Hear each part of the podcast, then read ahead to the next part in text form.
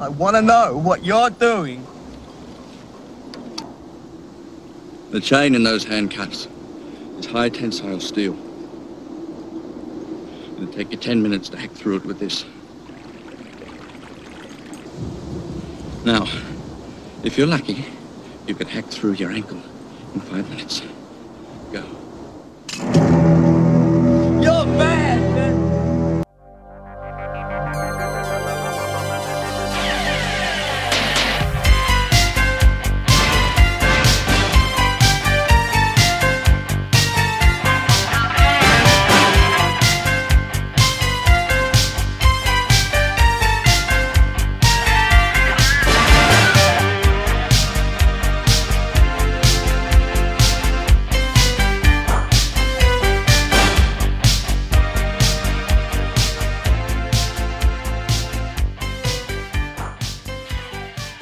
Welcome, everyone, to My Bleeding Ears podcast. This is episode number 140.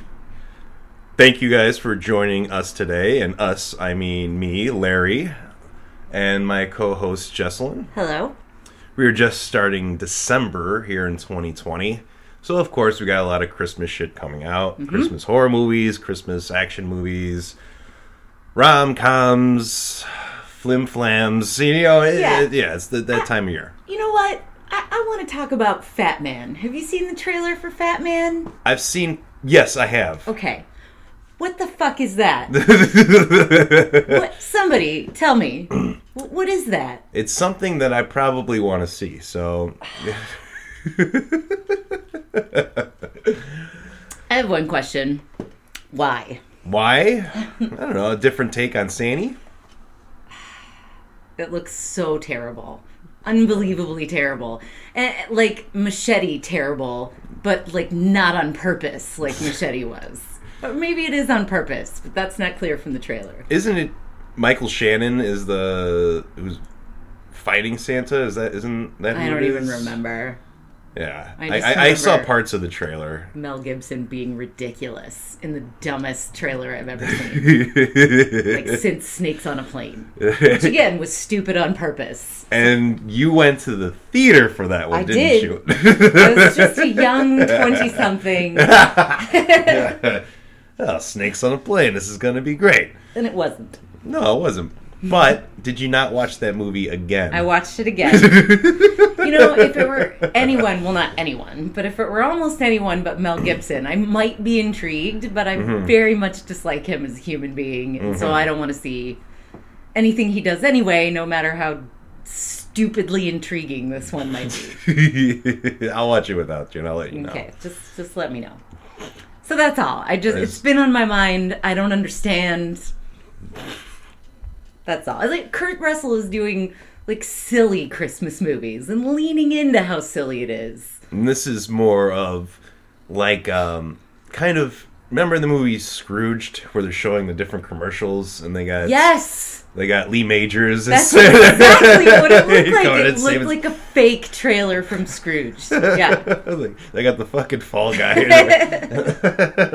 so yeah, uh, yeah, I'm interested. I want to see it. Right. It's, I mean, it's it's something different, which I'm always up for. Something a little different, and yeah.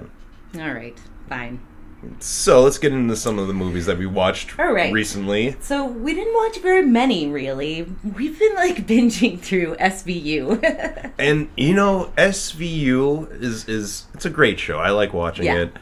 Uh, whenever I come home from work, I, I work in a hospital, so of course, you know, I, I'm not in the best of moods when I come home, and that's when I come home and Jesselyn throws on SVU as I cool down, so I get to see other people. No, I'm not talking about the victims on the show. I'm talking about the detectives, the workers on that show, just getting shit on and and just just having rage issues and everything. And it's it's my cool down to see all these other people being all fucked up and it's not me and it, it's it's great but what i we've learned uh, from last night because we were watching more because we we were just picking different episodes out of the seasons Yeah, we're bouncing around, and we, we're bou- we bounced back to like season two. right Yeah. well, well actually we went back to season one and started from the very beginning Yes. and it's a different show Yeah.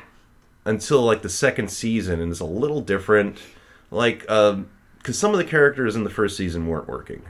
Like the one detective that's there, the female one, and she's and in in the second season is replaced by Ice T because Right. Ice T isn't in the first season. He appears in the first episode of season two because they started making a few changes to the show because it was Mm-hmm. I mean like it uh, the stories are always fucked up but they didn't have the right characters in season one to combat that or to to be the opposite of what's going on you didn't have you had munch the character of munch in there who yeah he makes one liners and everything but it really didn't bring levity to the show Right. till season two when Ice T came in because we were watching ep- uh, this first season. Like, man, this shit's like really kind of getting us down. And I was like, you know why?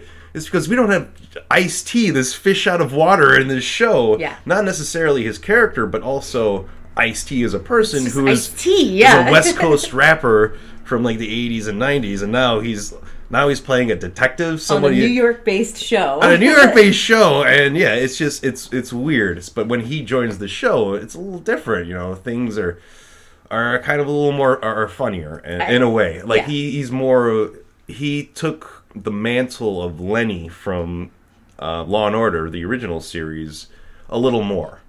Like he, uh, you know how Lenny always had the jokes and everything. Yeah. And Ice T kind of brought a little more of that, a little more kind of honesty to the show. He's almost like the audience when he asks questions. Yeah, yeah, he's, he's, he's, he, yeah, exactly, and that's what helped people into the show a bit more Yeah. because he was more of the outsider, and they show that in the beginning of season two, where he comes in at the very end of the first episode, and then that's where he's introduced and everything.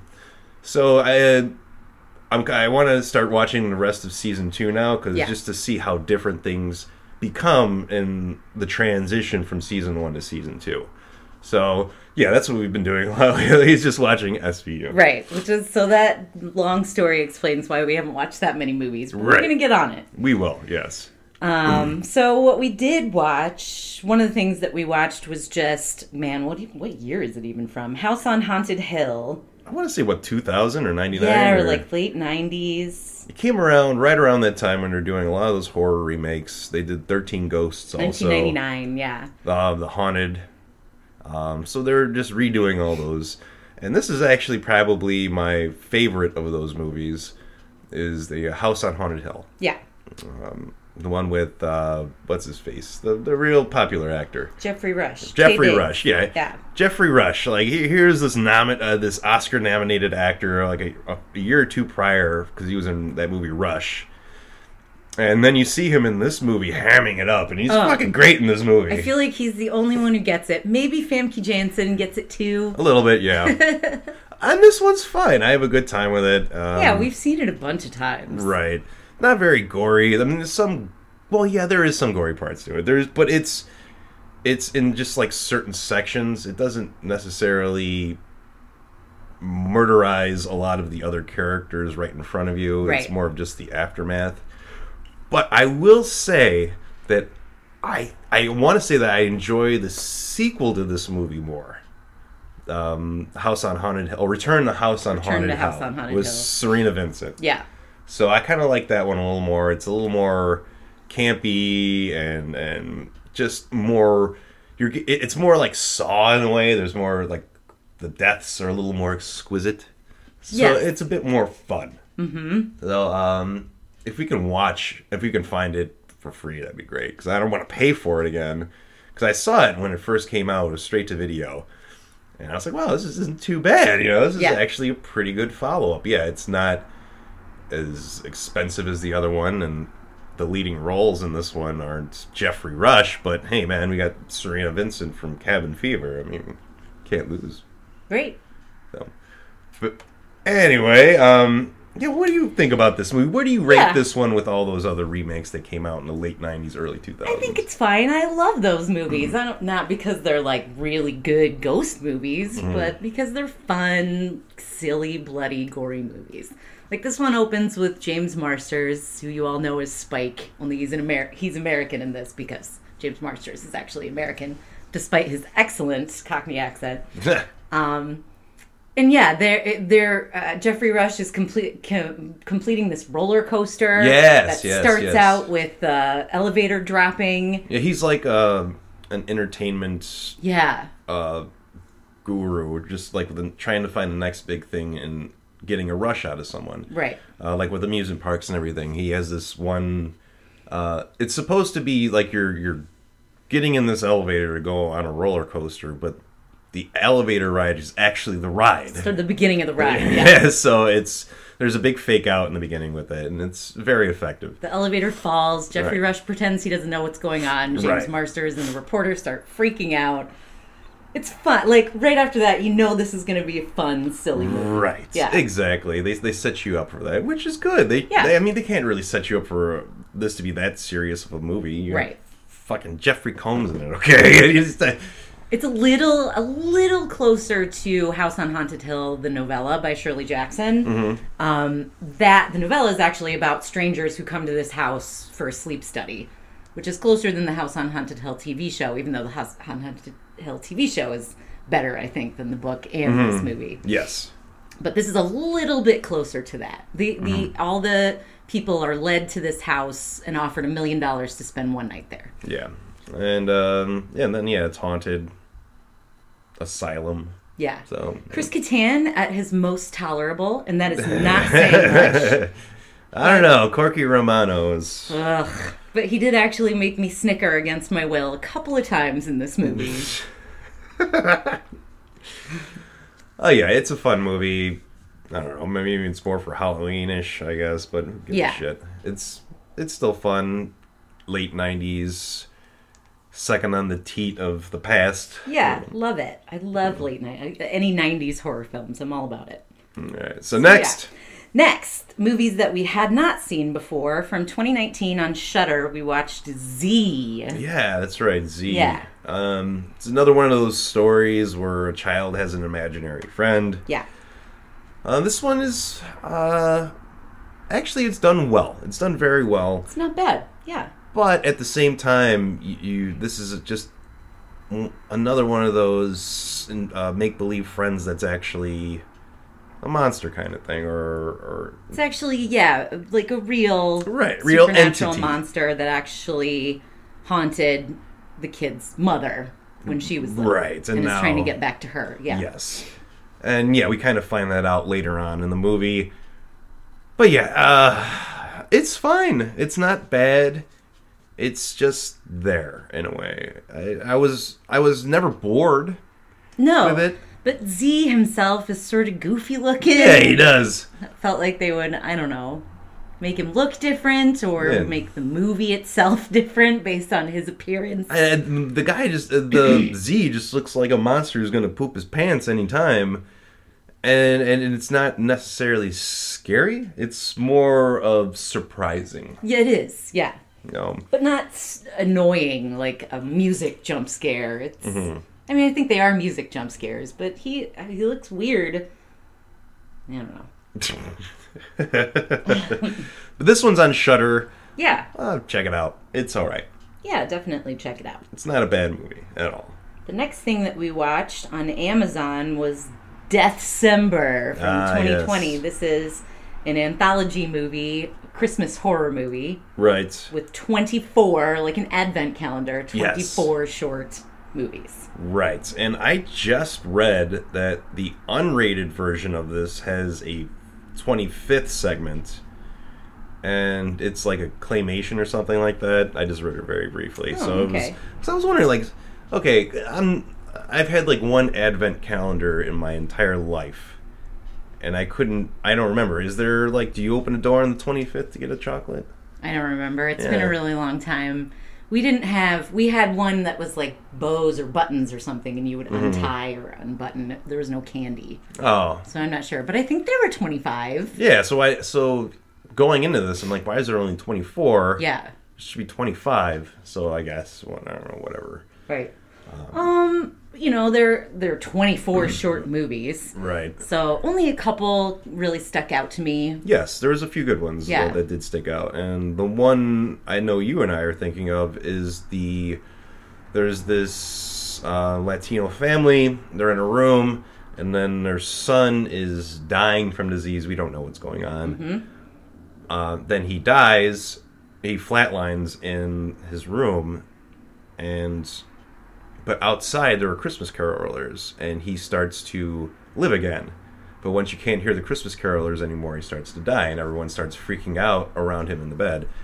So the I want to say their maid goes and grabs the Christmas carolers, and they're all children, Yeah. and brings them into the bedroom, and then they sing, and he stays alive. And that's the only way he's going to stay alive because we see in in different segments in the same. I mean, the, the camera never changes its position. It just shows you kind of through the years how they're keeping this boy alive. Still in a coma, but Yeah, alive. he's in a Yeah. coma. He's not waking up. And just these Christmas carolers, the same ones, are just standing there through time, singing and getting older and getting filthy, and like the the the, the boy in the bed is no longer a boy; he's a man. He gets Mm-hmm. married. People die around him. Their corpses are just lying there. People are going insane through all this time, and it's just done really well. I like that Yeah, one a lot. and then the kid who's a man now wakes up and leaves. he wakes up, kills the last caroler. Yeah. Turns out he was a pretty terrible person. yeah, through all that time, and just watched all these people die around him. Yeah. just the place just get filthy, and you, you it's funny because you get to see all these people very quickly just get old. They're doing the kind of the same movements through time like they were doing before, so you can recognize these characters. Like the the car the carolers are all standing in the same place uh, until like some of them die, and then they're not there anymore. The maid who enters the room enters in the same way each time, bringing food For everybody. for yeah. everyone. The food grows, and it just keeps. And it's very well done. It's it's a very good Yeah, one. that's a good one. That's really the one that sticks out to me. Yes.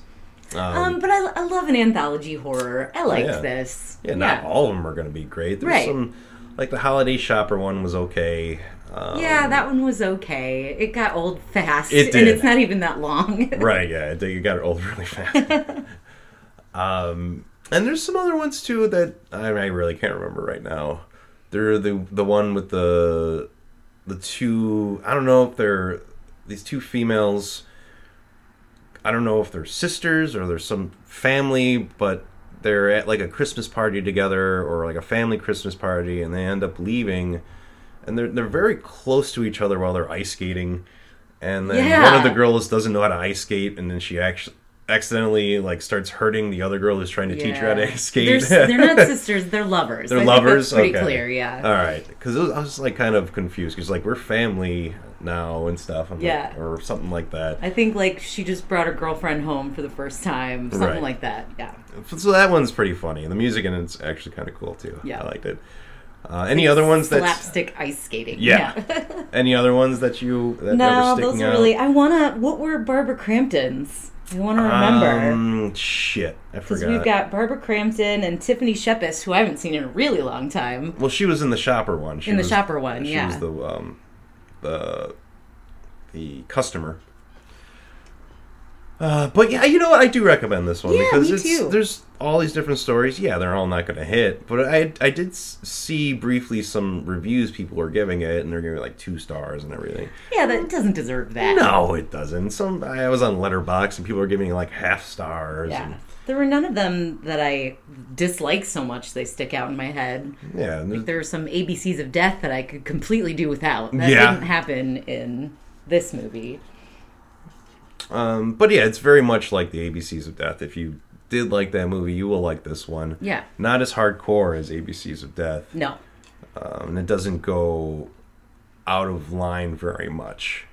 And this one pretty much just keeps you right with the Christmas and doesn't necessarily piss on Christmas at all. No, it doesn't. And and all of them, all of the segments I feel like are sort of leaning into the humor of the horror. Yes. Yes. Yeah. Mm-hmm. they're not taking it too seriously for the most part. Yeah.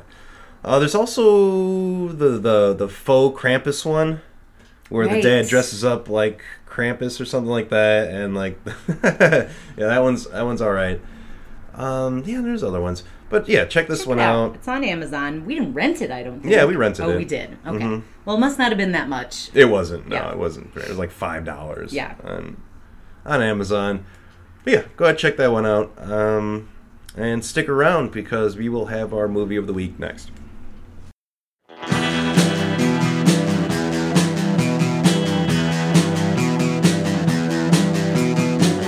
You're listening to the Prescribed Films Podcast Network, home to hundreds of hours of free podcast entertainment. The shows on this network all have a common goal providing you with the best discussions about movies and other forms of entertainment media. The PFPN hopes to fill your earholes with audio joy.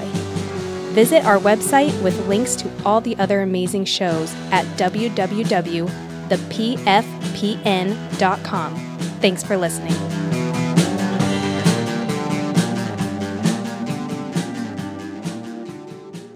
Our movie of the week is the 2018 Steve McQueen directed movie Widows.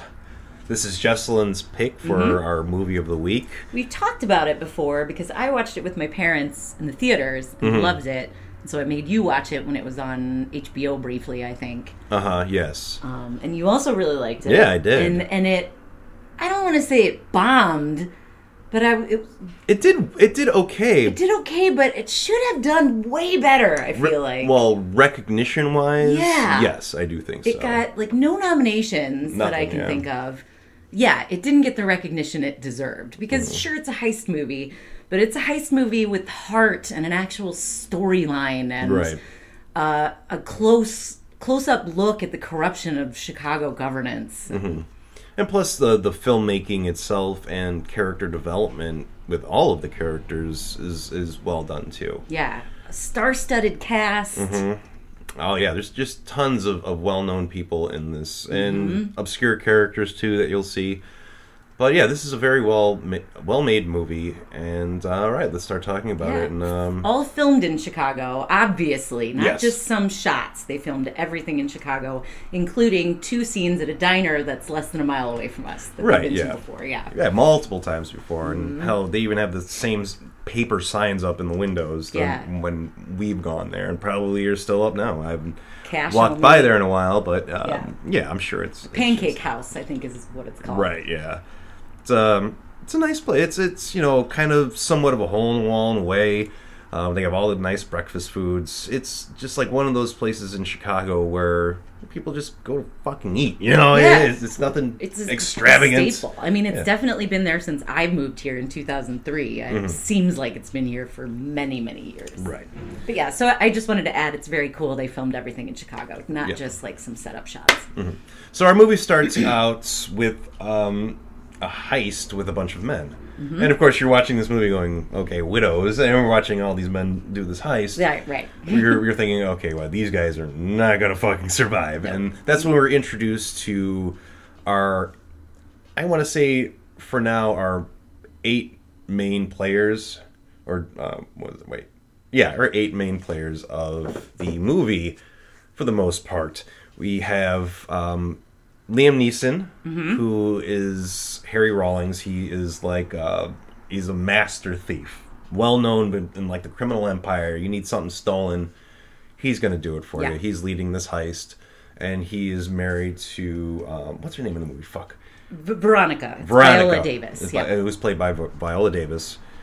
Um, we get to see their interaction interactions in the beginning of this movie to establish that they're a couple, mm-hmm. and then we see the whole start of the job of Liam Neeson getting ready to rob whatever, and then that's when we, we cut to the other men who are on this job, and they and their significant others during this opening Right. scene.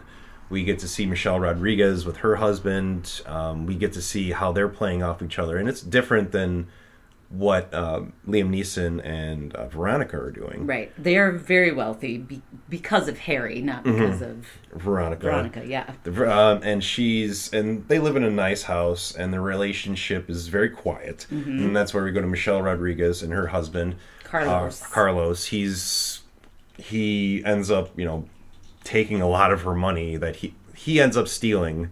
And then kind of puts it into her store, and then she makes a little money, but then he takes it all back, kind of thing. And he And gambles. and gambles. He Yeah. pretty much gambles all of her money away, and you see them fighting in their in her store. but it's still playful. Right, they're Yeah. not hitting each other or, or yeah, it's not horrible. Yeah. Then we get to see um, also in in the next scene we see um, what's her face from uh, Elizabeth Eli- Debicki. right. We get to see her and Jon Bernthal, the the Punisher, Yep. uh, and they're seen together. Um, we see that Elizabeth Debicki has like a, a black eye, and we can pretty much get from their whole interaction that her boyfriend beats her. Yeah. Um, So she and she doesn't necessarily cower towards towards that. She speaks up when something's hap- when she doesn't agree with something. It becomes pretty clear that she's lived with abuse from her mother for her entire life. Right, And so- so, the cycle continues. Right, and mm, and you'll see like her sarcasm with him probably started with her mother and Yeah. everything and right. I'll go ahead and say it now. Her character development, um, her character arc in this movie is my favorite. I didn't think I was going to care, and she's great. It's the best Yeah. Mm-hmm. development in the movie. Right, you're absolutely right. Uh, and then we see uh, the last widow is um, Her name is Carrie Coon from The Leftovers. Mm-hmm. Um, I'm looking. she just she has a baby and uh, in her apartment with her husband you see her husband is leaving and she's taking care of the baby alone and then uh, he leaves and then that's where we kind of don't necessarily get to the heist we get to the beginning and the end of the heist where uh, Jon Bernthal is shot and they get into their van um, they're driving away trying going to their meetup point to switch cars um, they get there, they switch their cars out, and once they're about to leave, we see that the police are there, and the police start to fire upon the van. Yeah, it's clear that someone tipped off the police. Right. Yeah. This is a setup. So the van blows up, and you're assuming everyone's killed in, inside. And then all of our widows, you know, find out that their husbands have been killed, mm-hmm. and they're all kind of uh, they had all of them had no problem, and they all knew what their husbands did. Right. Even if Veronica ignored what her husband did She and wasn't knew. involved, she knew. She knew. They all knew what their husbands were doing. Yeah. So th- I think that's very important in this movie because none of them are necessarily victims, mm-hmm. which I think is great because the last thing I needed in in this movie for these women is for them to to be victims in a way. I think Right. they're they they take their power in this movie, and this it's an empowering movie and not a, a victim blaming kind of movie. This is Right. very empowering. Yeah. So. So we should cut to um, the other story, the cor- the correlate parallel story, which is Jack Mulligan and Jamal Manning, who are running for alderman Mm-hmm. on the south side of Chicago. Um, So now, if you don't know what Chicago is, it's as much as they like to say Chicago's a melting pot, it's the most segregated city in the fucking world. Not, yeah, The south side of Chicago, I want to say, is predominantly black, and we have this um, Colin Farrell character who's taking over alderman from his dad, Robert Duvall, yeah, um, and he because Robert Duvall's character had to be uh, had to be removed from his position, and now there's like an open open con- uh, uh, vote for alderman there in that district, and Colin Farrell is going to take over that part from his dad, but he's also fighting one of the residents of that district too, Jamal, who wants to take back what they've take back the power from um, Colin Farrell's family. he does, and that's the platform he runs on. But we also find out that he is well-known gangster. He's a gangster too, and yeah. he decides he doesn't want to live that life anymore. He wants to be a politician, which is basically the same thing. Mm-hmm. yeah, it's a gangster, less dangerous. Yeah. right? And he explains that too. He's like, and he'd rather uh, you'd rather be a gangster in politics than a gangster out in the street, and that's what he wants to change. And you see that. Yes, the characters uh, that Robert Duvall and Colin Farrell are gangsters, but just in a completely different way. Right, in a wealthy white man way. Right, and And that's what Brian Tyree Henry, Jamal Manning wants. he wants that, and he Yeah. wants to take back his his area. And his brother, Daniel, played by Daniel Kaluuya, thinks this is silly. Right. He doesn't want to stop being a gangster. He doesn't want to get into politics. And he's my favorite character He's great, actually yeah. in, in the movie because one, it's a completely different character than he played Yeah. in in um what you call it Get Out. Get Out. Because that's pretty much I want to say for most people that's the first movie they they'd seen him in. Yeah, that and an episode of Black Mirror where he's Yeah. also very mild mannered. Right. Yeah. And it's very different character from what he's playing in in Widows. Je t'aime. Je t'aime. Yeah, that's right. He, uh, Brian Tyree Henry Jamal introduces him to Jack Mulligan, Colin Farrell, and Colin Farrell goes, "I love you too." his accent is okay. Uh, Colin Farrell's he's Irish, obviously. When his Irish slips in, it almost doesn't matter Yeah, because he's Irish. Irish in Chicago. So Jack yeah. Mulligan. Yeah, so yeah, yeah, and that's matter. that's all fine, right? That's a very important scene in our movie. Yeah. So we established that right now Jack Mulligan is winning uh, against Jamal Manning by 12 points, but that lead is has been dwindling. Right. So he, when they first meet, Jack Mulligan is asking him to concede Right. because he's so far ahead, and Jamal kind of says, "Fuck off." Yeah. Mm-hmm. Let's do this. Like, Yeah. all right, come on, let's go. Uh, in a political way, Mm-hmm. nothing, nothing, you know, violent or anything. Not saying things ain't gangster, but Right. it is. he's he's menacing. I mean, I knew Brian Tyree Henry could be menacing because in in Atlanta he kind of is. He's only a rapper. It's not like he's a gangster, but yeah, but he's pretty scary in this. Mm-hmm. and then that's kind of after that we that's when we get back to our widows um, and how they're dealing with all of this what they're going to do.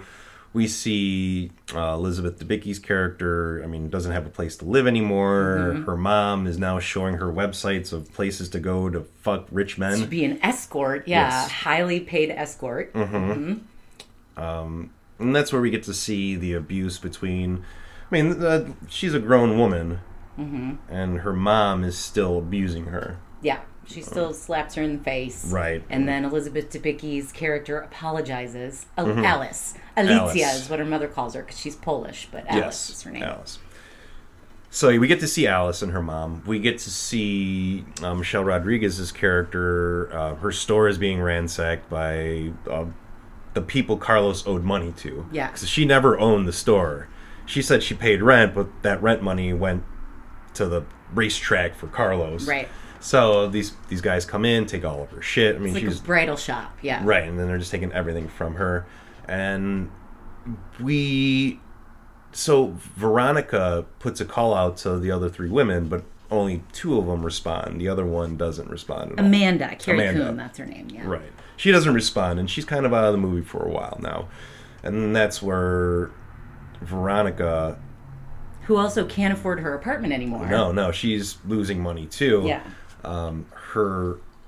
Um, what's his name? Uh, Jamal. Garrett- Oh, sorry. Jamal comes over to her apartment, and because Harry Rawlings ripped him off of two million dollars, Yeah. So he goes to her and says, you know, he ripped me off, and she's like, I had nothing to do with that. Uh, he's like, yeah, you you knew about him though. There's Mm-hmm. nothing, but you knew. So I want this money.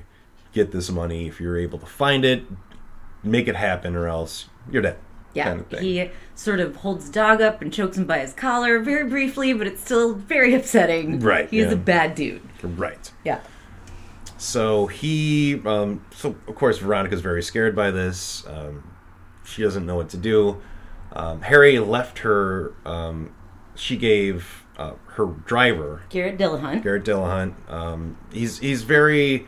His character is very much in service to Veronica. It seems like he was very much like Harry's guy. You know, Harry could call him for anything, help him mm-hmm. out.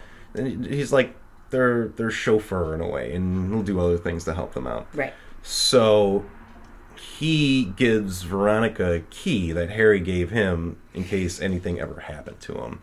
And um, so Veronica finds what this key is, and uh, when what it does, and it opens up a lockbox, and it contains a book.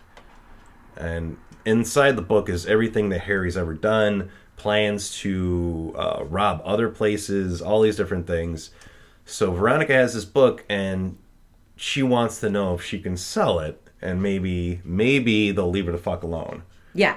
And so she ends up going to the Fireside Bowl, Which you've been to. which I've been to, and now, well, before back, I want to say in the seventies and eighties, it was a bowling alley.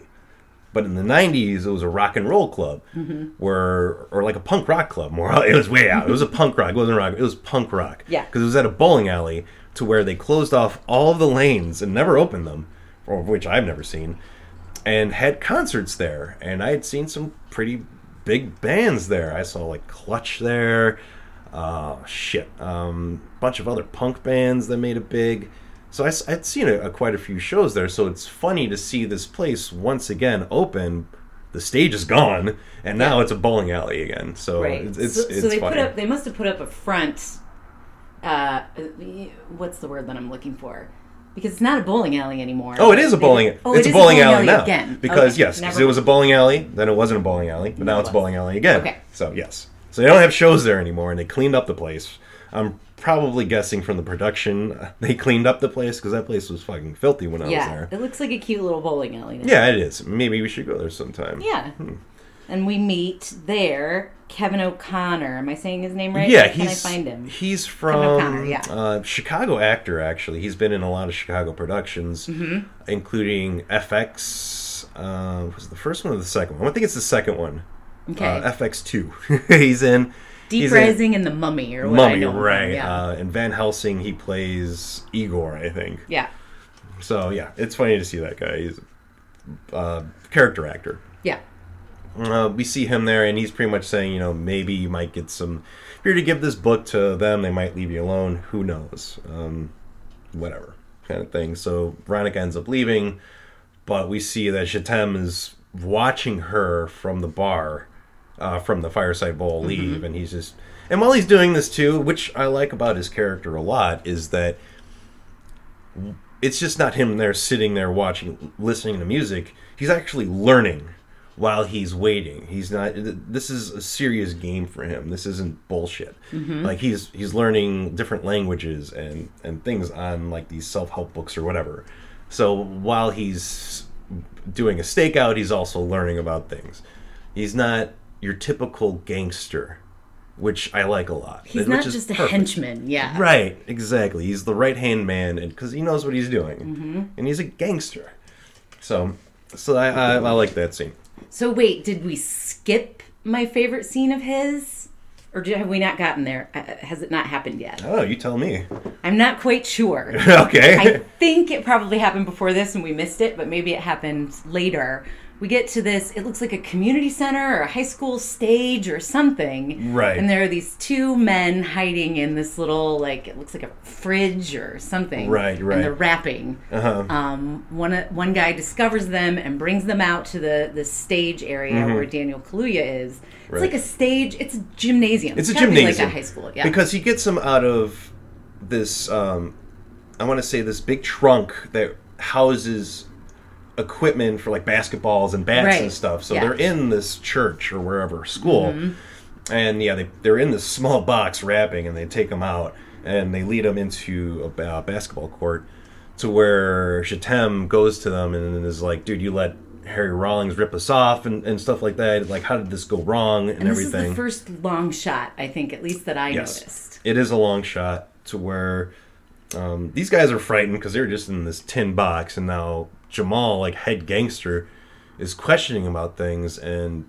one of the other henchmen says that, "Hey, uh, these guys were were flowing, they're pretty awesome. You should listen to them," kind of thing. But we also find out that they were the ones who let two million dollars get stolen from Jamal by Harry. Yeah. Right. So Jatemme asks them, you know, start rapping, and then they start to rap, and while they're rapping, Jatemme is just getting all in their face, trying to mess them up and everything, trying to get in their head. But they start to flow after that, and I think this is a pretty important scene because I think if those guys would have stayed there and fucked up that rap and not done and gone through with it, I think they would have lived. But seeing how they persevered through Jamal, uh, not Jamal, uh, Jatemme, and how they kind of, in a way, upstage him, because not only do they get their confidence back, it kind of shows Jatemme that they're not afraid of him. Right. To which uh, Jatemme shoots one in the head and is going to shoot the other one and says tell, tells him to run. Run. He gets about 10, 10 strides in to where Jatemme shoots him in the back. And then turns to everybody else and goes, "Clean this up." and then leaves. Mm-hmm. Right. But it's cool because the long shot starts with these two guys being brought out into the gymnasium, pans up to Daniel Kaluuya, Jatemme, who's sitting and reading a book, like you said, on the Mm-hmm. stage, closes the book, comes down. It's all one shot up until run. Right. Mm hmm Great. Um, acting in this movie is superb. Yeah. It's very well done. And I'm not even going to say it's the actors, it's the directors. It's Both, I think. Yeah. Because there, throughout this movie, there isn't that much music. There's uh, a great scene with Viola Davis right after um, her husband dies, to where she's kind of standing there in her house, and then she just starts to cry. And it's very powerful because the director is giving everything to her, the actor right there. Yeah. There's no music. It's all her and her emotion. And it's a very it's a very powerful scene because of the direction. Mm-hmm. So, um, and it's prevalent throughout this movie. Was just how things are paced and um, we- and certain scenes are arranged. Have we said it's directed by Steve McQueen? Yes, I did. Okay, sorry. And then written by Steve McQueen and Gillian Flynn, who wrote Gone Girl. Gone Girl, right. Yeah.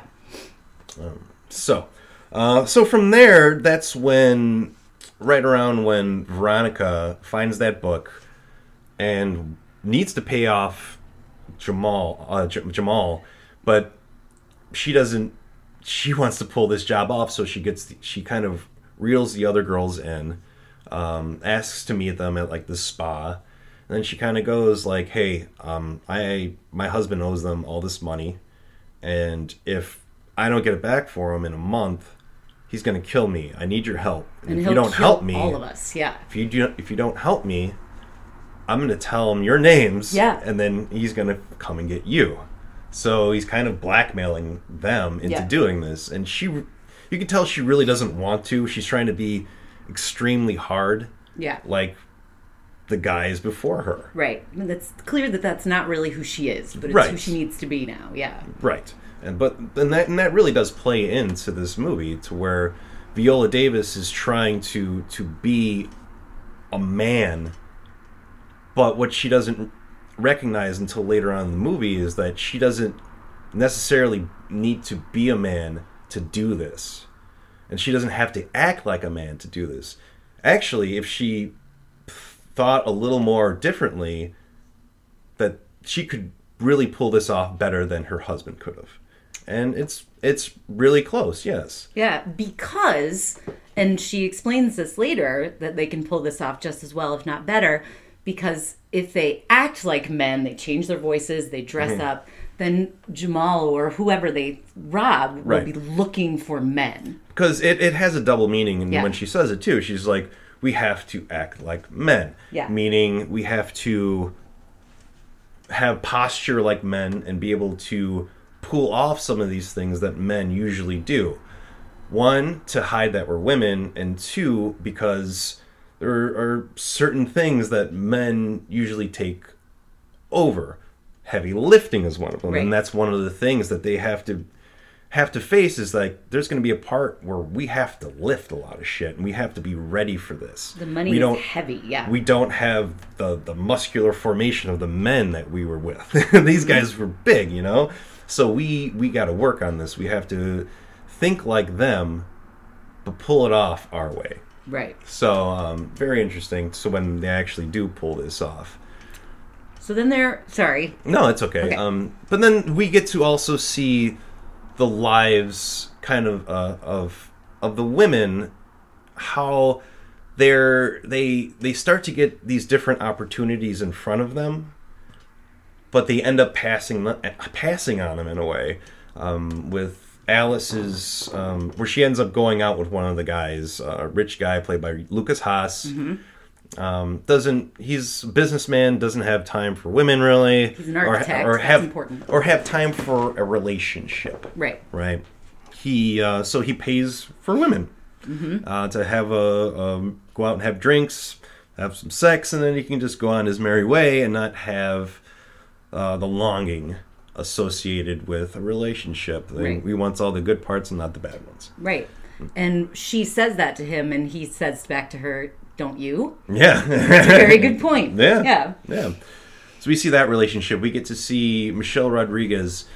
Um, she's given tasks that she's not able to to do. Really, she's given the task to find out. Um, well, there's this map or blueprint in Harry's notebook to uh, of this uh, the place where they're going to rob the uh, rob the money, and um, Veronica asks Michelle Rodriguez to find out where this is because they have no idea. So Michelle has to do all these all this different research to where she comes across to the person who made the blueprints for this um, like this um, what do you call it? Like safe room slash uh, safe Which she doesn't know yet, Mm-hmm. but she finds out who the architect is. She goes to the architect's house, finds her the architect's husband, who tells her that she's been dead for four months. Yeah, that and then you dead. shouldn't be here, kind of thing. And then Yeah. that's where she breaks down, finally, kind of coming to terms that her husband is dead, mm-hmm. and that her life is potentially over. To where she comes becomes very vulnerable with her uh, with the guy, and they start making out, and then she leaves. It's the best thing Michelle Rodriguez has ever done. I think this is the best performance Mm-hmm. I've ever seen of hers. There's some other movies she's done I want to see where I heard it's pretty good. So, um, what's that one? She's like a, an assassin. Yeah, I always forget what that one is called. Fuck, I gotta watch that one. But um, so yeah, we get to see that. We get to see um, and then we're we're introduced to another character because Veronica goes to the girls and says, you know, let's have this meeting at eleven forty five at night. And Michelle Rodriguez is like, I, you know, I have kids and everything. Um, but then she ends up making it because she gets a babysitter in Cynthia Erivo. She she Belle. She's a um, she's like a babysitter, and she's just picking up a lot of odd jobs to make money for her daughter. Yeah. So she gets the job from Michelle Rodriguez so late, and then we're introduced to her character very briefly there. Uh, we see that she can run very fast because she needs to like get to work really quick. So uh, and then Michelle Rodriguez goes, and then they have their big meeting about what everyone needs to do. Um, Veronica gives everyone a task. She gives uh, Michelle Rodriguez find out where that the blueprint is from, and uh, to get, um, and then she gives Elizabeth uh, Alice to get a van, uh, to buy a van, and also buy three Glocks Yeah. Which uh, which the buying the Glock scene, um, Alice ends up going to a gun show in Indiana. I want to say because it's not in Illinois. The gun show's in Indiana because her ID is from Indiana. If you pay attention in the movie, Okay. um, so she goes to the the gun show and she kind of doesn't know what the fuck she's doing. She's like, "Oh my god, what am I gonna get?" What am I? And then she sees uh, this kind of um, this woman with her daughter, and she kind of uh, picks her because she looks like she knows what she's doing. Looks like she knows what she's doing with a gun, and and knows. So she plays up to the woman, going like uh, with an uh, like a Polish It's a accent. thick Polish accent. And Yeah. it's like, um, hi, I'm mail order bride. My husband beats me. Please, I, can you help me?" Help me get a gun. Help me find a Glock or whatever. uh, so the woman is like, uh, and the daughter's like, the daughter is with the woman goes, you know, uh, isn't this one of those times where if a woman needs help, we should help them out? And she goes, okay, let me help you. And then Elizabeth Debicki's like, okay, I need three of them. Three Glocks. Three Glocks. I have money. and they it's kind of stare at her, and she goes, "One for each room." Right. so, and then that quickly cuts to her walking out of the gun show with the guns, and like she's eating like a hot dog or burrito, just like walking out, like, oh, this is fine. like, yeah. like she got away with something. Because So- she's yeah. She's just been chastised by Viola Davis, Veronica, because she can't drive, mm-hmm. and she didn't tell Veronica that she Yeah. can't get a car because I didn't know I had to drive it off the lot. Of course you do. so the Veronica's been really hard on her, Mm-hmm. and you just get to watch her break out of this cycle of abuse and become Mm-hmm. her own person, and it's great. because later on, um, Alice and Lukas Haas are starting to fuck in her studio apartment. Yeah. and she gets a, a a ring on. Well, before she even gets the ring on the door, um, she has that blueprint that she got from Michelle Rodriguez because she knew that maybe this dude might know because he's an architect. To where like they start fooling, they're about to fool around, and he's like, "Where do you have this blueprint?" And he's like, "Oh, do you know where this is?" And like, "Can you find this?" He's like, "Yeah, no problem." A few phone calls, and then she totally starts to fuck him. Right? She's like, "Oh yeah, okay, we're on now, sucker. Yeah. You're helping me out." And then that's when the the doorbell rings, and it's Veronica at the door um, because she had nowhere else to go because the gangsters caught up to Bash, her driver, and killed him. Yeah, like beat him to death. They, uh, yeah, they end up. Well, we really don't know what happens, but yeah, you can hear in the background they beat the fuck out of him. Yeah, it's the whole. You see all the guys, and Daniel Kaluuya, Jatemme is one of them, and then he says some sort of code word, code phrase, and they all beat the crap out of him. But you don't see any of that. It's Hmm. Right. all focused on Jatemme, who turns the TV way up and sits down and starts watching a football game. Right, and you can Yeah. see like th- this is nothing to him. This Yeah. is this is just establishing his his character once again, Mm-hmm. and we also see that um, Bash had this um, '85 Super Bowl ring from Mm-hmm. the Bears that Harry gave to him. You know, being a good driver and sticking with him for so long. So um, we later see Veronica at her apartment. She gets a package, and it's the ring, and she gets a phone call telling and saying pretty much just one sentence, one week. You have a week to get our money.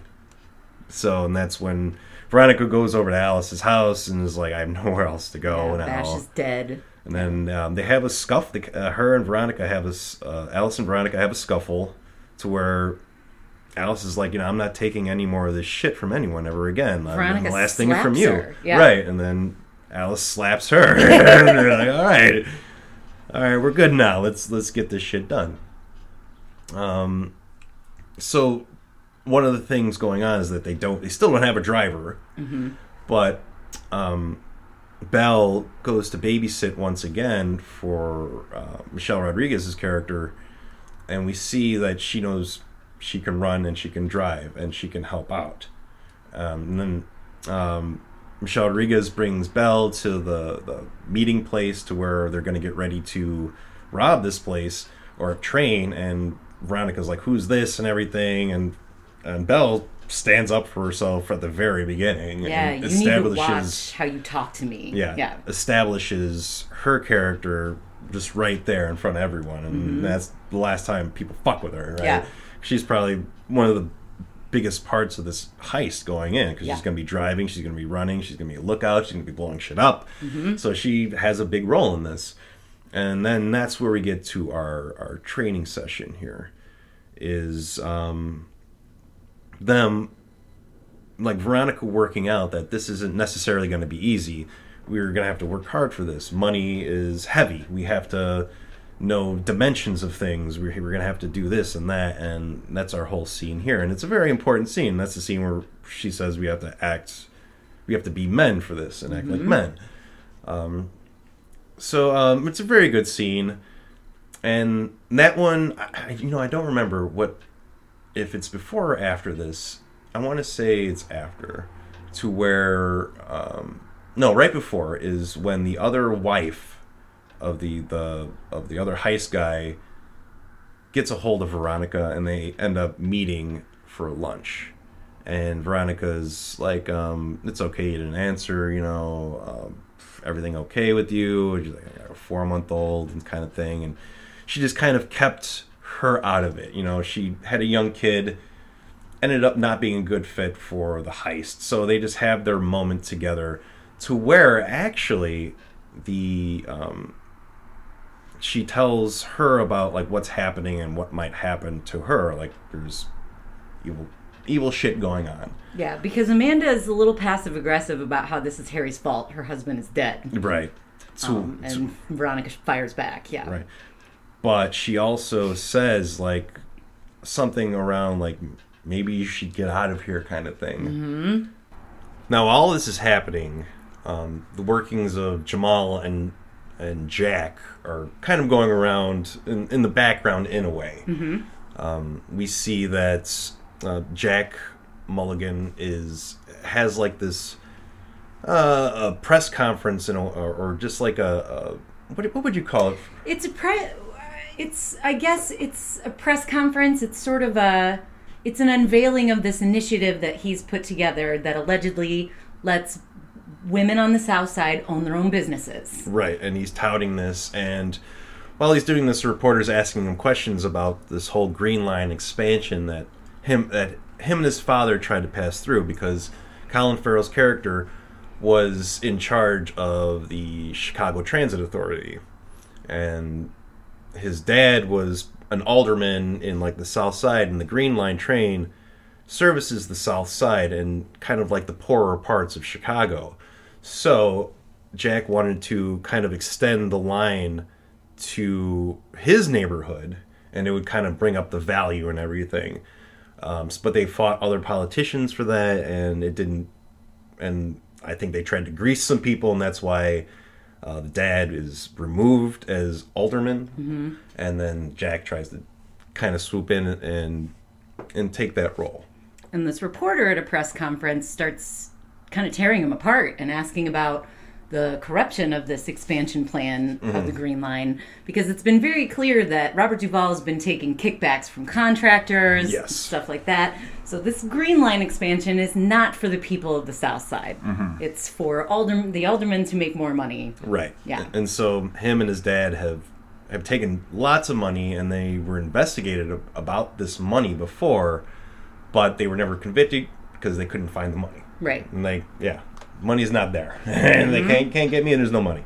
And Colin Farrell, Jack Mulligan, passionately defends the Green Line and his initiative for women owning businesses, and it's compelling. It is. even It's when very- you know it's bullshit. Right. It's still compelling to hear him say that. That to hear him insist that he really cares about the people of this neighborhood. But then we kind of find out in a later on scene with Belle, because she works at a hairdresser also, that Jack Mulligan gave her a lot of money to open up her store, but yet he takes most of the profit that she gets. But Yeah. she's she's kind of she's complacent because she has her own store, but this guy's taking it. Yeah. But she's like, I don't want to ruffle feathers. I kind of just Right. want to do my thing and try and survive in this world that's so against me as it is. Yeah, and that I just want to live. You know. She even says they let me pretend to own my own business. Right. Yeah. And and that's Jack, and and it's funny because you hear this after Jack gave his whole speech about that, Yeah. you know. Um, and then that leads us to another important scene when they when Jack and Siobhan, his assistant, leave the uh, the whole press thing, and they're driving in their car. It's all one shot. The camera is set up on the car to not show the people in the car, but the outside of where they're driving, and it's not they're showing the car in Yeah. the shot the whole time, the front of it. No one is not, not showing the people inside, but the other half of the screen is showing the neighborhood in which they're driving through. And it's only about a, a minute or two minute drive, but you get to see how Chicago is because at that point in time when he's at that press conference, he's not in the best neighborhood, but he drives four, five, six blocks over. It's a very nice neighborhood Yeah. where he lives, and that he's still in the district. Yeah. But it, it- barely. it- it- barely. But Yeah. you get to see that that's how Chicago is. Yep. It's very it's very much like that. You can cross a street and be in a completely different neighborhood. yeah. Yeah. And it's a great shot. This is probably my favorite long shot in this movie, at least, if not one of my favorite all-time long shots, because it pans from the you're on the hood of the car. That's what your point of view is. Mm-hmm. You can see this crappy neighborhood on the passenger side. The whole time, you can't see Jack or Siobhan, but they're in the back seat talking. Right. And he says something really racist, like, "Have you ever slept with a black Oh guy?" yeah, it's like yeah. He goes, yeah. You ever you ever you ever been with the black guy? She's like, why? He's like, you ever been with one? He's like, well, are you trying to like measure dicks right now, kind of thing? She's like, we're in a very compromising permission, p- position. You're losing your lead to Jamal, and you want to know if his dick is bigger than yours? yeah. Something like that. And then the camera slowly pans to the driver's side, and it's this unbelievably rich neighborhood. yep. Totally different. Mm-hmm. So good. Doesn't make Chicago look great, No, it doesn't. but yeah. Great Oh. scene. I love it. And then that's kind of we get to to see a little bit more about about Jack Mulligan and that he um, had some other dealings because later on after um, after you know there's some training and everything Veronica ends up going to um, what's her name again? The the the one the woman with the baby. Amanda. Amanda. He, Yeah. She goes to Amanda's house to ask her some more questions about something. And then she's like, "Oh, this really isn't a good time. The baby's really cranky." She's like, "It won't be long." So then she goes and puts the baby down. And Veronica also brought her dog with her. And there is an establishing scene earlier on where she reaches the garage where her her husband owned and probably planned all these heists before. Um, he had some clothing there, and the dog reacted to the clothing and started to whimper. And then Yeah. Veronica picks up like um, uh, Harry's old coat and smells it, and she misses him, you know. And then that's where we go to um, the dog s- finds out, uh, uh, starts to make the same whimpering noises and scratching a door, the same way he was when he smelled the jacket. And Veronica goes to investigate what's going on, and while she's walking up to this door, she sees this flask that she owned or that Harry owned mm-hmm. and then she had a shot from earlier on in the movie. So she knows at this point that Harry is not dead. And that he's behind that door. And he's behind the door. Yeah. Then she never opens that door. But there's a long, I mean, there's a long pause where she's staring at that door and she's realizing what's going on. Mm-hmm. Right. And then she quickly leaves that apartment. Yes, and Yeah. then that's when Amanda comes out and sees that she's gone. Uh, goes to the door and opens it up, and we get to see Harry's in there. We don't actually see Harry yet. Yeah, we get. She opens the door up. Does he come out? No, he sits in the room, but oh, she you're opens right, you're the right, door. You're right. So first, she delivers a line to him when he's still in the room, and you Uh-huh. don't see you him. don't see him right Yeah. away. She's like, "You should have left earlier," Yeah. or "You should have left earlier," and then he's like, "Yeah," and then we get to see that he's still alive, and that the job that he pulled was meant to go wrong, Yeah. and that he meant for all this to happen. We we see establishing shots of him uh, uh, setting up explosives for the van to explode when there's the shootout. He's the one who fired the first shots Yeah. to the, at the cops to where they fired back. Um, we see that he's ripped off everyone and he's on Jack Mulligan's boat because Well, Jack yeah. Mulligan's a bad guy. But that scene is so different from the first scene when the van explodes because he fires the shots, which makes the police open fire on the van. Uh-huh. You can hear his team screaming, "Open the door! like, open the like, door!" Derek, what are you doing, Yeah. man? Yeah, and then that's when they almost the van explode. explodes. Yeah, He sacrifices his whole team, uh, pretends he's dead, um, meets up with Jack. Um, Jack gets the money, or I guess some of the money, uh, and Mm-hmm. and Harry's still alive, and and then that's where we start. And then that's where we find out where the money is. That's where um, uh, Alice no finds out from her. I'm not even gonna say boyfriend. her, from her, yeah, her John, her John, yeah, Lukas uh, Haas. says that this is in this building, and then we find out it's the home of Jack Mulligan, Mm-hmm. and it's the money that Jack and his dad stole from Jamal. from Jamal. Yeah, So, um, no, not well, not even from Jamal. It was from the kickbacks and stuff, because the money from Jamal he stole and he gave to Jack, and I guess yeah, some of that money could be in that vault, the five million. But seeing as he wrote that in the book before Veronica got a hold of it, that I think that money wasn't in there prior. okay. So I think it was just five million dollars from the kickbacks from the dad and Jack, not the two million dollars he stole. I think the two million dollars he stole, Liam Neeson stole, is different from the money that's in the bank. Oh.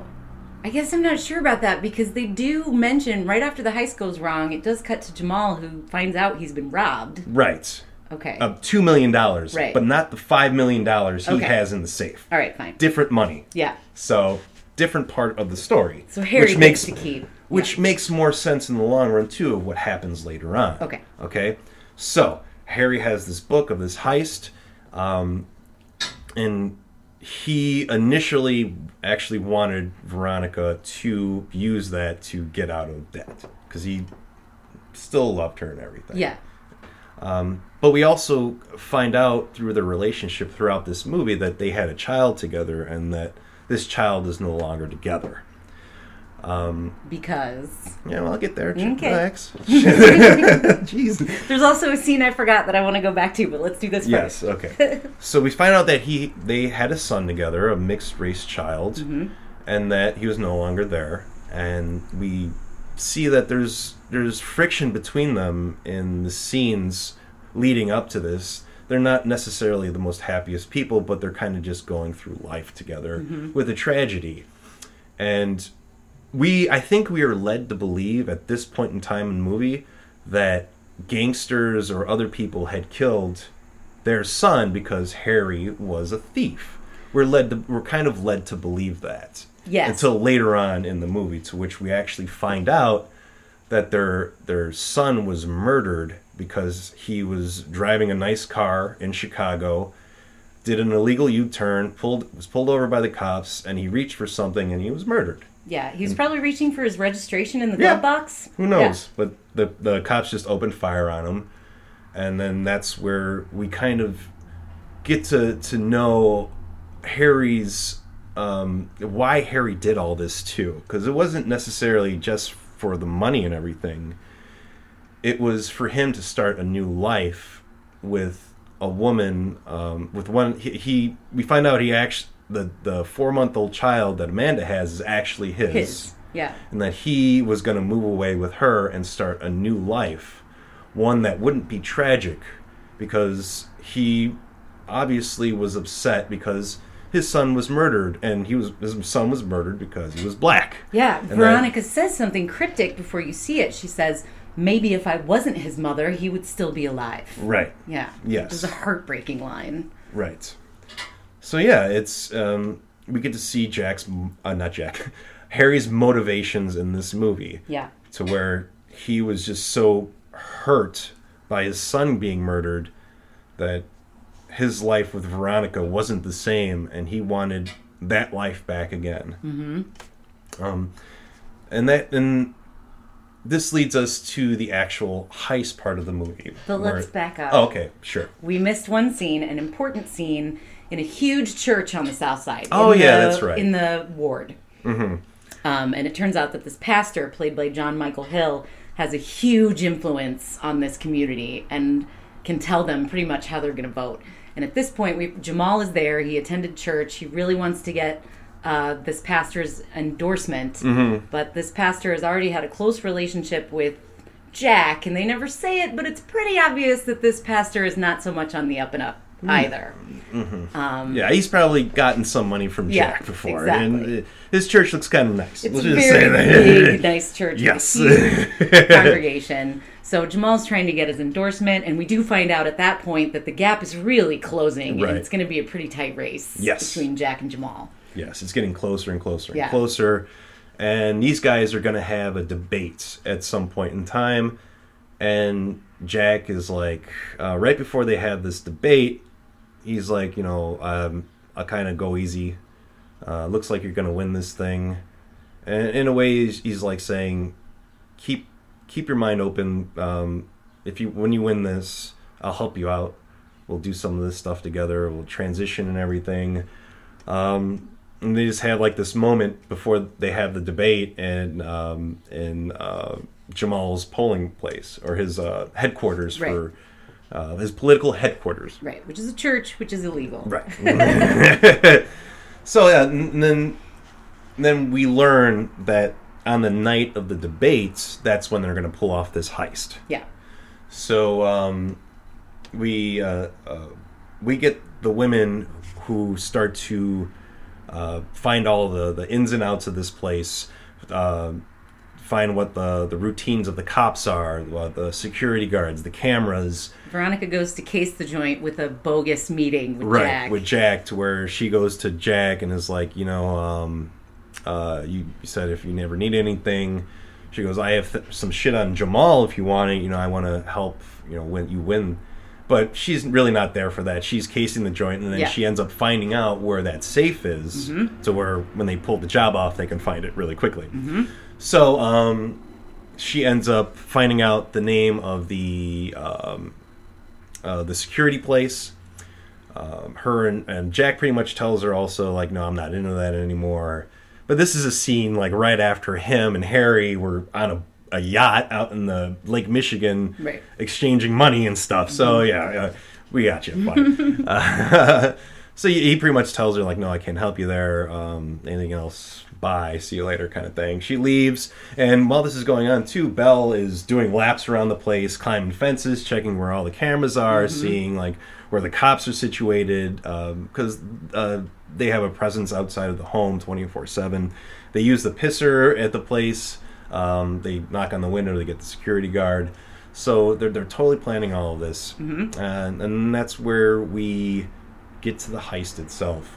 Well, I don't think we exactly said that she blackmails the. Oh, yeah, that's who- right, right, right, right. She blackmails the security guy to get the codes to the safe. She's got nude pictures of him with a prostitute. Uh, his niece. His niece. That's right. and he's like, I, and he's been. This has actually happened to him before. Uh, Harry's probably done this to him before. Yeah. Because he's like, this is the third time. I can't keep doing this. They're gonna know something suspicious about this. And he's like, I can't. I can't. Just like, well, well, I'll send these to your wife or whatever. And then he concedes and gives her the codes, and Yeah. they get the codes. Uh, the heist happens. They they go in. Everything goes smooth.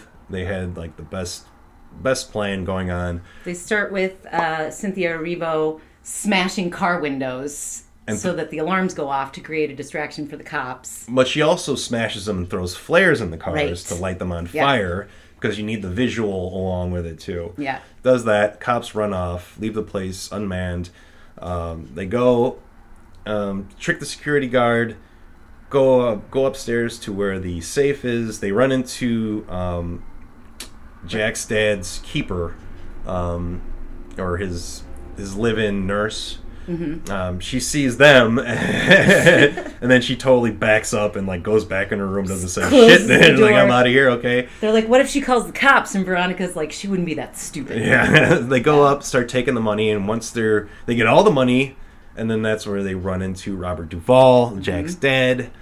Um, she goes, uh, he pulls a gun on them, uh, shoots uh, Alice, Mm-hmm. and that's when uh, Michelle Rodriguez shoots him, and Kills kills him. him. Yeah. he falls on Alice.